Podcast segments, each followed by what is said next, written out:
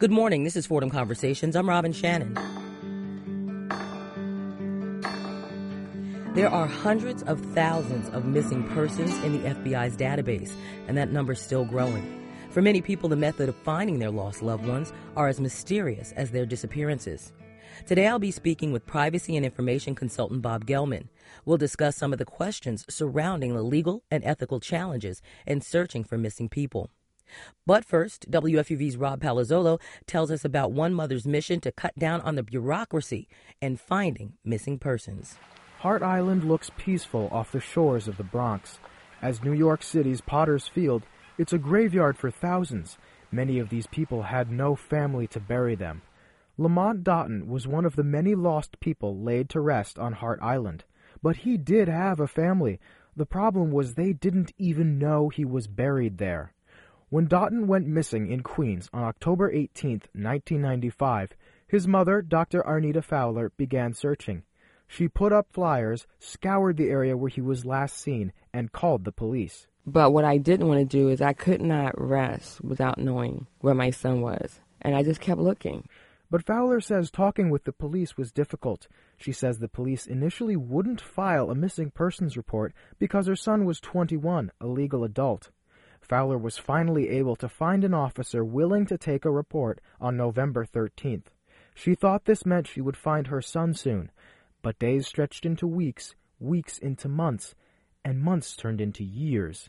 She began to feel despair. There were days I literally laid on my mom's bed and just said, Lord, you might as well just take me now because there is just no way I could live not knowing. Meanwhile, on October 24th of 95, a body was pulled out of the East River. The FBI correctly identified it as Lamont Doughton's, but burial records show that this body was incorrectly listed as an unidentified 30 year old. According to a spokesperson for the New York City Medical Examiner, the Office of the Chief Medical Examiner works cooperatively with NYPD to share information about unidentified persons who may indeed have been reported as missing. That said, the medical examiner and the police should have been communicating, and the police should have notified Fowler and her family, but for reasons that are still unclear, that didn't happen. The NYPD did not respond to my request for comment. On February 13, 1996, Doughton's body was removed from the morgue. It was placed in a simple pine box and buried without ceremony on Hart Island. The box was marked unknown. It was four years later that Fowler finally found out what happened. She says she discovered others have suffered the same fate as her son. She resolved to do something. It wasn't until I walked on the pulpit at my son's funeral that I pledged this battle. I know they say pick your battles, and this was the one I was going to pick. New York State Assemblyman William Scarborough heard her story. He says he was appalled. To have a situation where people turn up missing and family just go for years with grief and uncertainty is not a good system. Scarborough's bill would try to fix the communication breakdown that left Fowler's son unclaimed in the morgue. Law enforcement would also be compelled to search for missing adults the same way they search for missing children. But Scarborough says he's run into opposition. He says some people in law enforcement worry the bill will increase their workload too much. Opponents also say when an adult goes missing, that person must have made the choice by their own free will. They say those people don't want to be found. Melinda Hunt is the head of the Hart Island Project, a nonprofit that publishes records of burials on Hart Island. Hunt says Lamont Doughton is not the only person who got lost in the bureaucracy. The various city agencies, uh, each one does their little part, but they're often not aware of what the job of the other agency is, and so they don't instruct people to go talk to so and so at the other agency. Hunt has mixed views on the bill. She applauds efforts to increase transparency, but she worries the bill is too vague and the most important piece of advice for families is missing. Go to the medical examiner's office, show up early, and don't leave. Somebody will eventually help you. Still, Fowler says she's willing to fight against what she sees as an unjust system. Love has no age limit. So, what are we doing? And what are we waiting for? The bill has been proposed every legislative session since 2002. Each time it's failed to pass. Lamont Dotton was able to be returned to his family, but many of the people buried on Hart Island remain unknown. I'm Rob Palazzolo, WFUV News. Now I'm joined by phone with Bob Gellman in Washington, D.C. He's a privacy and information consultant. He also co authored a report called Privacy and Missing Persons After Natural Disasters. So, Bob, can you give me a quick overview of your part in co authoring the report Privacy and Missing Persons After Natural Disasters? Well, the report came about because uh, there is a group called the Missing Persons Community of Interest, which coordinates activities very loosely among a variety of organizations that are actively involved in collecting and disseminating missing persons information. And somebody sent me to them and said they need some privacy help. And so I volunteered, and one thing led to another, and there was funding for a formal report uh, that came through Fordham Law School, and that's how the report evolved. What were some of the key points of the report? Well, the problem that the report addresses really is how can a missing persons organization process personal data about missing persons in an after a natural disaster. And the question for any organization, and it doesn't matter who you are really or where you are, is what can you do to process personal information. It could be a government agency we're talking about, it could be a website, it doesn't matter what organization. Today, privacy is such that you have to spend time and think about how is it we're going to process personal information, and it's really hard for missing persons organizations. So, explain what the process would be for uh, an organization or what advice you had. Missing persons organizations um, arise after natural disasters. They're, they they function, they know what they're doing, but they come to life when there's a natural disaster that needs their services, and they begin to collect and disseminate personal information. And the question is, okay, how can you do that?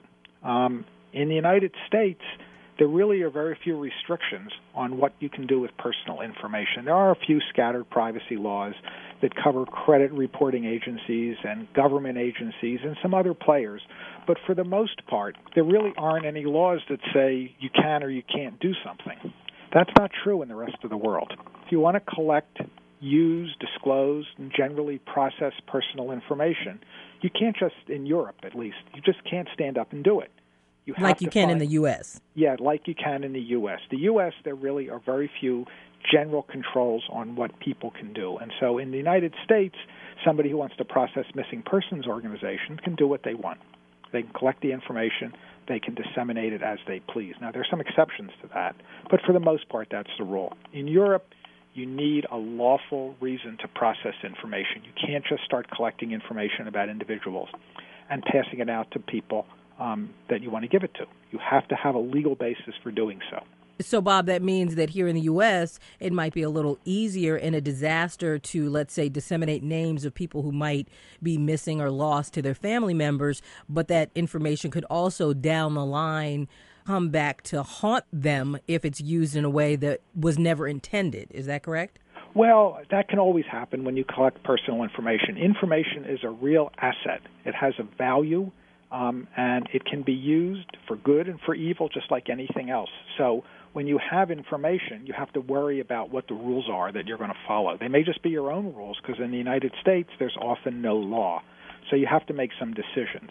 In most of the rest of the world, you have to follow the law. You have to have a legitimate basis for processing the data, and you can only use it and disclose it and generally process it in accordance with law. So, what are some of the risks for sharing this information? Well, the risks, of course, are to the individual that the information may be misused. But even basic processing of information, collecting information on people, presents risks to them, regardless of how it's used. Once the information is collected and compiled, it can always be used in some new way. It can be obtained by the police, it can be obtained by someone who's a private litigant, um, it can be used in some way that was not foreseen uh, in a way that will harm somebody or not even a matter of harm that they didn't want. I may not want someone to know uh, something about my health condition. That may be my right to withhold that information or to see to it that it's not processed by somebody else without my approval. But can that change in case of a natural disaster? In case you are uh, in a natural disaster, can that type of information change here in the U.S. as opposed to overseas? Well, in the U.S., since there really aren't any rules for the most part information can be processed or not um, as a missing persons organization chooses to do so. Um, now, that doesn't mean that they're exempt from any responsibility. Anyone who collects personal information uh, obtains with that information some degree of responsibility with respect to the data subject. That may not be a legal responsibility here in the U.S., but it's a moral one. If you're collecting information about people, you should use it appropriately and in some way that doesn't harm somebody else. So, Bob, can you give me examples or scenarios, particularly how other countries use these rules or possibly misuse these rules when it comes to disseminating information after a natural disaster? Well, it's not a matter of, of misusing. The question is what's the legal basis for doing the missing persons work? What is the legal basis for collecting the information about people who are missing and then disseminating that information to appropriate people like their relatives? Um, you know, one of the one of the data protection officials that we worked with on this report wrote in describing missing persons efforts, he said that it's essential in the cause of common humanity. When you hear that there's a disaster in a city where you have a relative or a friend, you become very anxious and you want to know what happened to that person. That's just an ordinary human response. And that's what these missing persons organizations are trying to deal with. People want information, it's hard to get, and the missing persons organizations have some ability to collect information and make it available. So that's the background here. Um, we are we are serving the cause of common humanity, if you will, in trying to meet a need for information. And the question in Europe and in much of the rest of the world is how can you do that legally? And we think that there is a legal basis for processing personal information under European standards. Now, we're using Europe as an example here. Much of the rest of the world uh, about 100 countries have what we might call modern comprehensive privacy laws. Europe has sort of been the policy leader here, but there are obviously many other countries that have laws like that. The United States here is very much an outlier in not having a comprehensive privacy law. And the question is how, how do missing persons organizations provide the function that they want to provide and do so legally under privacy laws? That's the question that they face. So if we look at the standards um, you can process data if it's in the vital interest of the data subject. And I think it's really clear that you can make an argument that when there is a natural disaster and you're sharing that person's information with a relative or a friend or a loved one, that that is in their vital interest.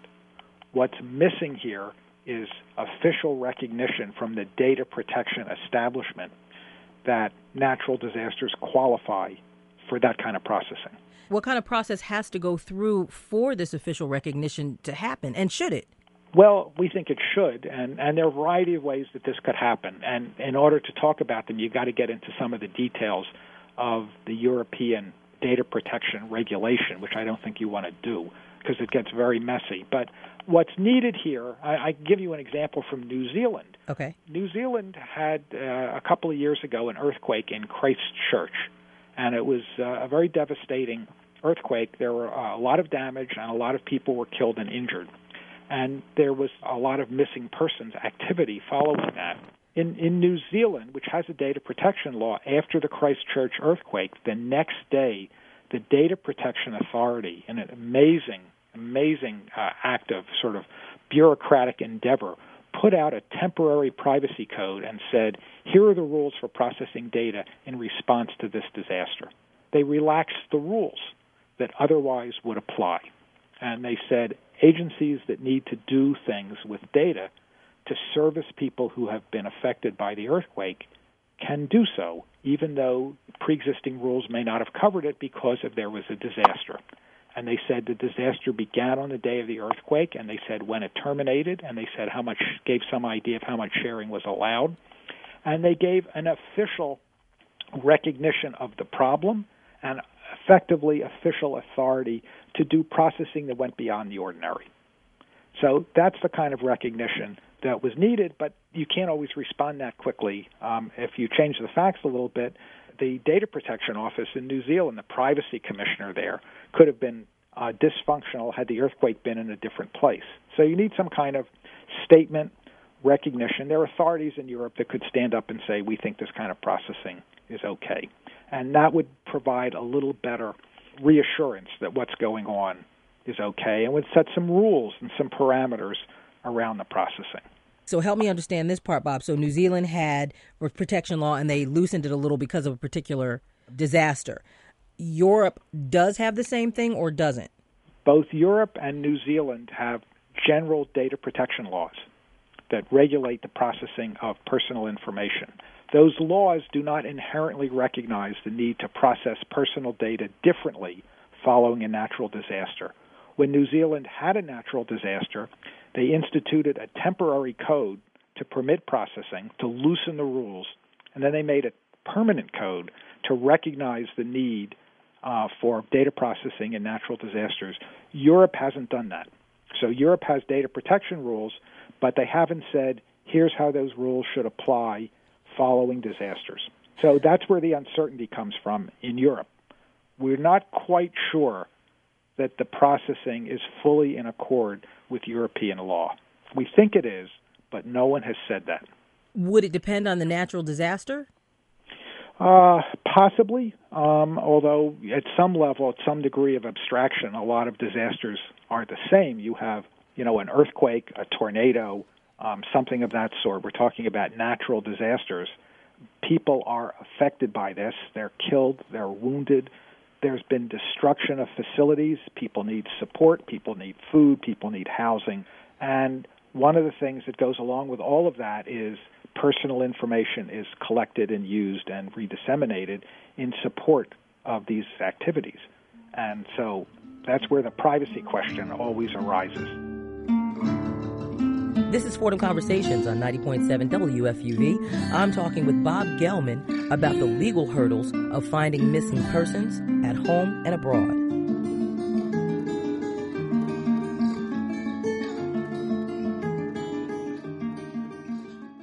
So, can you give me an example? Let's say there is a particular disaster in one country and a group like the Red Cross might have to gather and disseminate information to family members, let's say. How would that process be different in Europe or overseas? And how would it be different here in the U.S.? Well, um, as a matter of practice, it seems to me that from what I've seen, that groups like the Red Cross when there is a disaster, groups carry out their missions. Many of these organizations already know what they're doing and they know how they're doing it, and they just um, begin to connect data and people in, in a way that they're familiar with uh, knowing how to do it. The Red Cross is, of course, a classic example of an organization that's been doing this for a long time. Google also does it. They also have a function called Google People Finder that serves the same kind of a purpose. I think basically what's going on is most of these organizations proceed with an assumption that their data processing activities are legitimate. Most of these organizations have their own policies that reflect current data protection standards to the extent that they can do so, and they carry out their business and they fulfill their mission of connecting people in the disaster area with people outside the disaster area. So I don't think the legal issues are paramount to what they do, but they are there in the background raising uncertainty about how far everyone can go in doing this kind of data processing. So, Bob, why wouldn't someone want their personal information shared if it was in a case where they were in a natural disaster? Well, many people would, and that's understandable.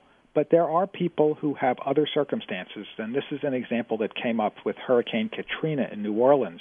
There were women who were the victims of domestic violence who did not want their current location revealed because the people, the, the individuals that were their batterers, if you will, were sometimes police or fire or others who were within the sphere of information sharing that goes on officially, and they didn't want anyone to know where they were uh, um, lest they be found by the wrong people. So that's an example of a class of people that need special protection.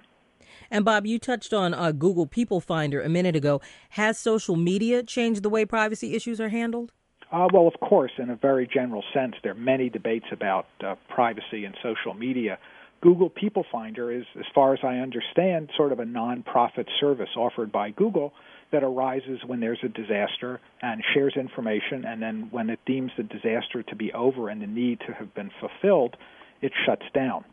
And it has its own policies and rules about what information it will collect and how it will share that information. And what's interesting about the different missing persons organizations is they have different methods of operation, they have different business models, if you will. Some collect information and make it available to everybody. Some collect information and only make it available to some people. And there are different ways of doing it, and there's not necessarily any right or wrong way of doing it. And each organization uh, operates as it sees fit. But what's going on with the missing persons community of interest is they're trying to develop data standards so that information sharing can be more efficient and so that organizations can do a better job of working together rather than having a series of organizations do the same thing. Some of them can work together and share data and see to it that the goal is met in the most efficient way possible. So, would you say the market in the United States is sort of open for anyone who could find the best system? Uh, well, I mean, there, there are no privacy rules here. We're not talking here about a, a profit-making organization here. This is no one's no one's making a profit doing this, as far as I know. This is all uh, not-for-profit work. So, um, the issue in the United States is more of a voluntary one for organizations. Now, if you're a hospital and you're the focus of a disaster because the victims of a disaster are coming through your hospital, there are rules here, health privacy rules, under a federal regulation called HIPAA, Health Insurance uh, Portability and Accountability Act. There are regulations that say when you can disclose information about people in the hospital or people you've been treating. And if you're a federal agency, the Privacy Act of 1974 applies, and so the Federal Emergency Management Agency, FEMA, has to operate under the terms of the Privacy Act. But most other players are, are free to collect and disseminate information as they please. And my simplest question is why? Why here in the U.S.? Why is that okay and it's not okay in other places? Well, um, that's a really complicated question because the U.S. does privacy differently than the rest of the world privacy advocates say that we do a much worse job of protecting privacy because there are no rules that affect most record keepers. So anyone wants to set up a website and collect personal information about people, they can do it. In Europe, it's not so clear that you can just set up a website and start collecting information about people without giving them notice and without consent and without following some kind of procedures and policies uh, that address privacy. In the U.S., you can do that because there is no law for the most part. And we pay a significant price for not having privacy protections. Which is? Uh, well, our information is bought and sold every day by companies we've never heard of. Our activities are monitored. When you get online, there are sometimes literally dozens of companies tracking what you're doing online, collecting information about what you're doing, building profiles, selling that information to other companies um, maybe giving that information to the government. There's a lot of information about you held by third parties that you just don't know anything about. You don't have any rights with respect to that information, and your privacy suffers as a result. Are there certain situations that you've experienced where the privacy of someone had to be given up for a greater purpose? Well, that happens all the time. We allow information to be used when there is a public interest to be served. So, for example, we allow medical records to be used for medical research because we all benefit. Now, there are procedures that have to be followed before the records are disclosed. The regulation here is not a simple thing. It's not just, oh, you're doing medical research, you can have everything you want, but you have to go through a series of hoops in order to determine that you're doing legitimate research, that your research protocol meets standards, and that you have some degree of uh, control over what uh, you're doing with the information. So, and the same thing is true when we turn medical records over to the police from time to time. Uh, and there are rules that say when it can be done and what procedures have to be followed. And the same thing is true in a lot of other circumstances where we allow medical records to be used for social benefit. But in all cases, there are standards and procedures that apply. Whether they're good enough or not is a matter of debate. But we do strike balances, and privacy is not secrecy. It doesn't mean no one can have anything uh, at all or ever use it. means we have to strike a balance between the different interests that are involved. Now, Bob, you've helped a, a, number of companies with privacy issues without naming names, what was one of the most challenging situations that you've encountered? I was doing some work for a big company which purchased a little company. The little company had a privacy policy that said, we will never share your information with anybody ever. Now, that's a very unrealistic promise to make, even in the United States. Why? Um, you never know when someone uh, will come in and, and hand you a subpoena and say, turn over this information, or there will be a search warrant, or a court order, or some circumstance in which you have to turn information over. Another example that came up like that a company had a policy like that, and they went bankrupt. And when you're in bankruptcy, all of your policies, all of your contracts can be abrogated by the court. And so the bankrupt company said, We'll never give you your information. But it turned out their customer list was their only asset. And if that was sold, then the promise would have been violated. So you can't foresee everything. Laws can change, needs can change. The natural disaster thing is a good example. You have uh, an organization that's functioning, never thought about the need for sharing its records in a natural disaster until the first time it happened. And all of a sudden, it found a new need, a new reason to disclose information that it didn't have before. And if you don't have a privacy policy that covers these circumstances, all of a sudden you don't know what to do. And, and, and, and natural disasters are a good, good example here that if you don't know what you can do and you have to go find a lawyer to give you a ruling on something, you can see that when you're in the middle of a crisis, it's not a good time to seek legal advice because it could take weeks to get an answer. And so that's why we need some of these kinds of decisions resolved in a better way in advance. But now let's get back to the original question about big and small company. Yeah, so the, the, the big company bought a little company, and the little company had a privacy policy that says we'll never disclose information to anybody ever. And the big company came to me and said, "Well, we just bought this company. How can we take their records? How can they disclose the records to us? We're the new owners because of their privacy policy." Um, and there seemed to be impossible for them to do this. And what we came up with, and it was a particular kind of a list of individuals in a business context, they ended up sending a notice to everybody and said, uh, here's what's happened. You know, big big company has now taken over this little company, and they want to use your records in the usual way, and ask people if that was okay. And they did it with consent.